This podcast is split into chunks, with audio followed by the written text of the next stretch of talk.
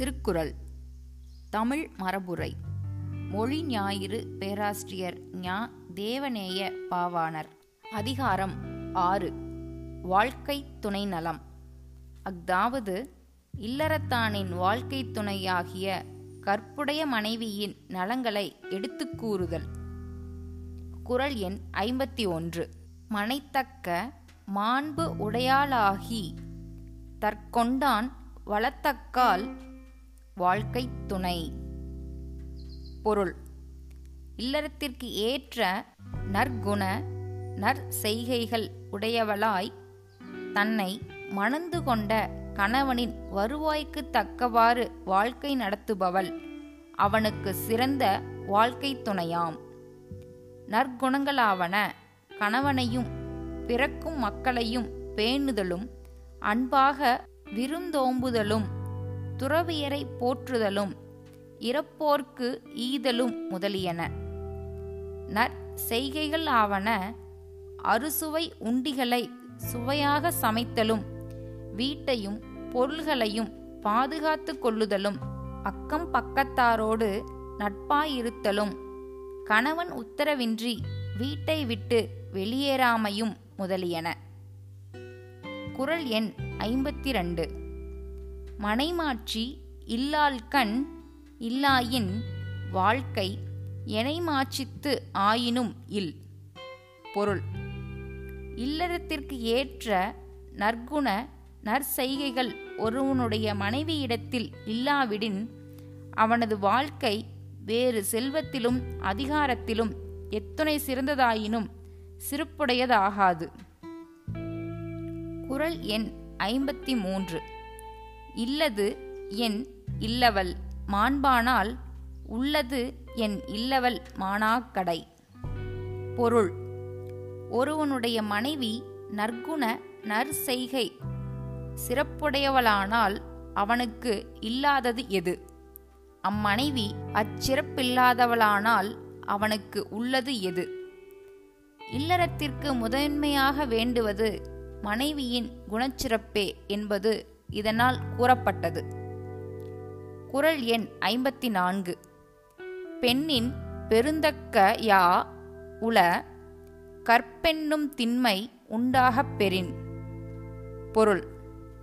ஒருவன் இவ்வுலகத்தில் பெறக்கூடிய பொருள்களுள் மனைவி என்னும் சிறந்த தகுதியுடையவை வேறு எவை உள்ளன? அவளிடத்தில் கற்பு என்னும் கலங்கா நிலைமை மட்டும் அமைந்திருக்குமாயின். கற்பு என்பது கற்போல் உறுதியான இருபாலிடை காதல் பண்பு. அது மனப்பருவம் வரை தோன்றாதிருந்து பின்பு ஒருவரையே காதலிப்பது. இரு பாலுக்கும் பொதுவானது. ஆதலின் மனைவியையன்றி அணங்கையும் நோக்காத ஆண் கற்பும் கணவனையன்றி காவலனையும் நோக்காத பெண் கற்பும் என கற்பு இரு திறப்பட்டதாம் இங்கு கூறியது பெண் கற்பு என்ன அறிக? இன்னும் இதன் விளக்கத்தை கற்பியலில் காண்க. கற்புடை மனைவியால் அறம் பொருள் இன்பப்பேற்றுடன் வாழ்நாளும் நீடிப்பதால் பெண்ணிற் பெருத்தக்க யாவுல என்றார். உண்டாகப் பெறின் என்பது உண்டாதலின் அருமை குறித்து நின்றது. குறள் எண் ஐம்பத்தி ஐந்து. தெய்வம் தொழால் கொழுநற்றெழுதழுவால் பெய்யென பெய்யும் மழை. பொருள். தான் மணக்கு முன்பு தொழுது வந்த சிறு தெய்வமாகிய இல்லுரை தெய்வத்தை தொழாது தன் கணவன் பாதத்தையே வைகரையில் இறுதியில் தொட்டு கும்பிட்டெழும் கற்புடை மனைவி பெய்யென்று சொன்னவுடன் மழை பெய்யும். குறள் எண் ஐம்பத்தி ஆறு. தற்காத்து தற்கொண்டார் பேணி தகை சான்ற சொற்காத்து சோர்விலா பெண். பொருள்.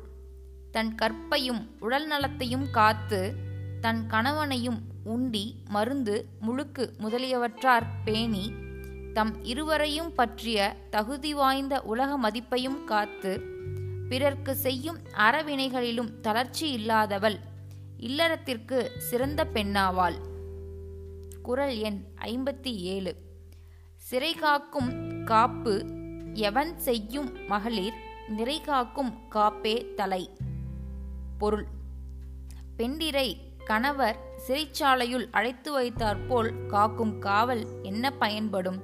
அப்பெண்டீரே தங்கள் கற்பினால் தங்களை காத்து கொள்ளுதலே தலையாய காவலாம். சிறை காப்பாவது இரவும் பகலும் வீட்டை விட்டு வெளியேறாமல் காவல் செய்தல். நிறை என்பது மனதை கற்பு நெறியில் நிறுத்துதல். கற்பில்லாத பெண்ணை காவல் செய்தல் அரிது என்பது கருத்து. குரல் எண் ஐம்பத்தி எட்டு. பெற்றார் பெரின் பெறுவர். பெண்டீர் பெருஞ்சிறப்பு புத்தெளிர் வாழும் உலகு. குரல். பெண்டீர் தம் கணவனுக்கு தொண்டு செய்தலை பெறுவாராயின் தேவர் வாழும் உலகின்கண் அவரார் பெருஞ்சிறப்பு செய்யப் பெறுவர். கொண்டானை பேணும் பெண்டீர் மண்ணுலகத்தில் மட்டுமன்றி விண்ணுலகத்திலும் சிறப்படைவர் என்பது இதனால் கூறப்பட்டது. பெறுதல். மக்களை பெறுதல். அதுவே அடுத்த அதிகாரத்தில் சொல்லப்பெறும் மக்கட்பேறு.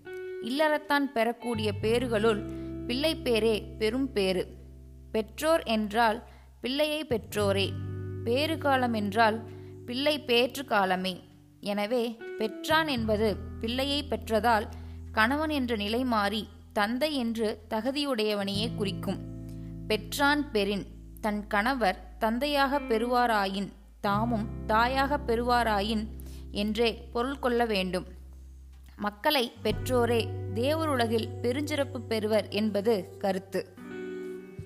குரல் எண் ஐம்பத்தி ஒன்பது. புகழ் புரிந்து இல் இல்லோர்க்கு இகழ்வார் முன் ஏறும் போல் பீடுநடை இல்லை. பொருள். தனக்கும் தன் கணவனுக்கும் புகழை விரும்பிய மனைவி இல்லாதார்க்கு தம்மை பழித்துரைக்கும் பகைவர் முன் ஆண் அரிமா போல் இருமாந்து நடக்கும் பெருமித நடை இல்லை. குரல் எண் அறுபது. மங்களம் என்ப மனைமாட்சி மற்றதன் நன்கலம் நன்மக்கட்பேறு பொருள். மனைவியின் நற்குண நற்செய்கை சிறப்பே இல்லறத்திற்கு மங்களமாவது. நல்ல அறிவுடை மக்கட்பேறு அதற்கு அணிகலமாவது என்று கூறுவர் அறிந்தோர்.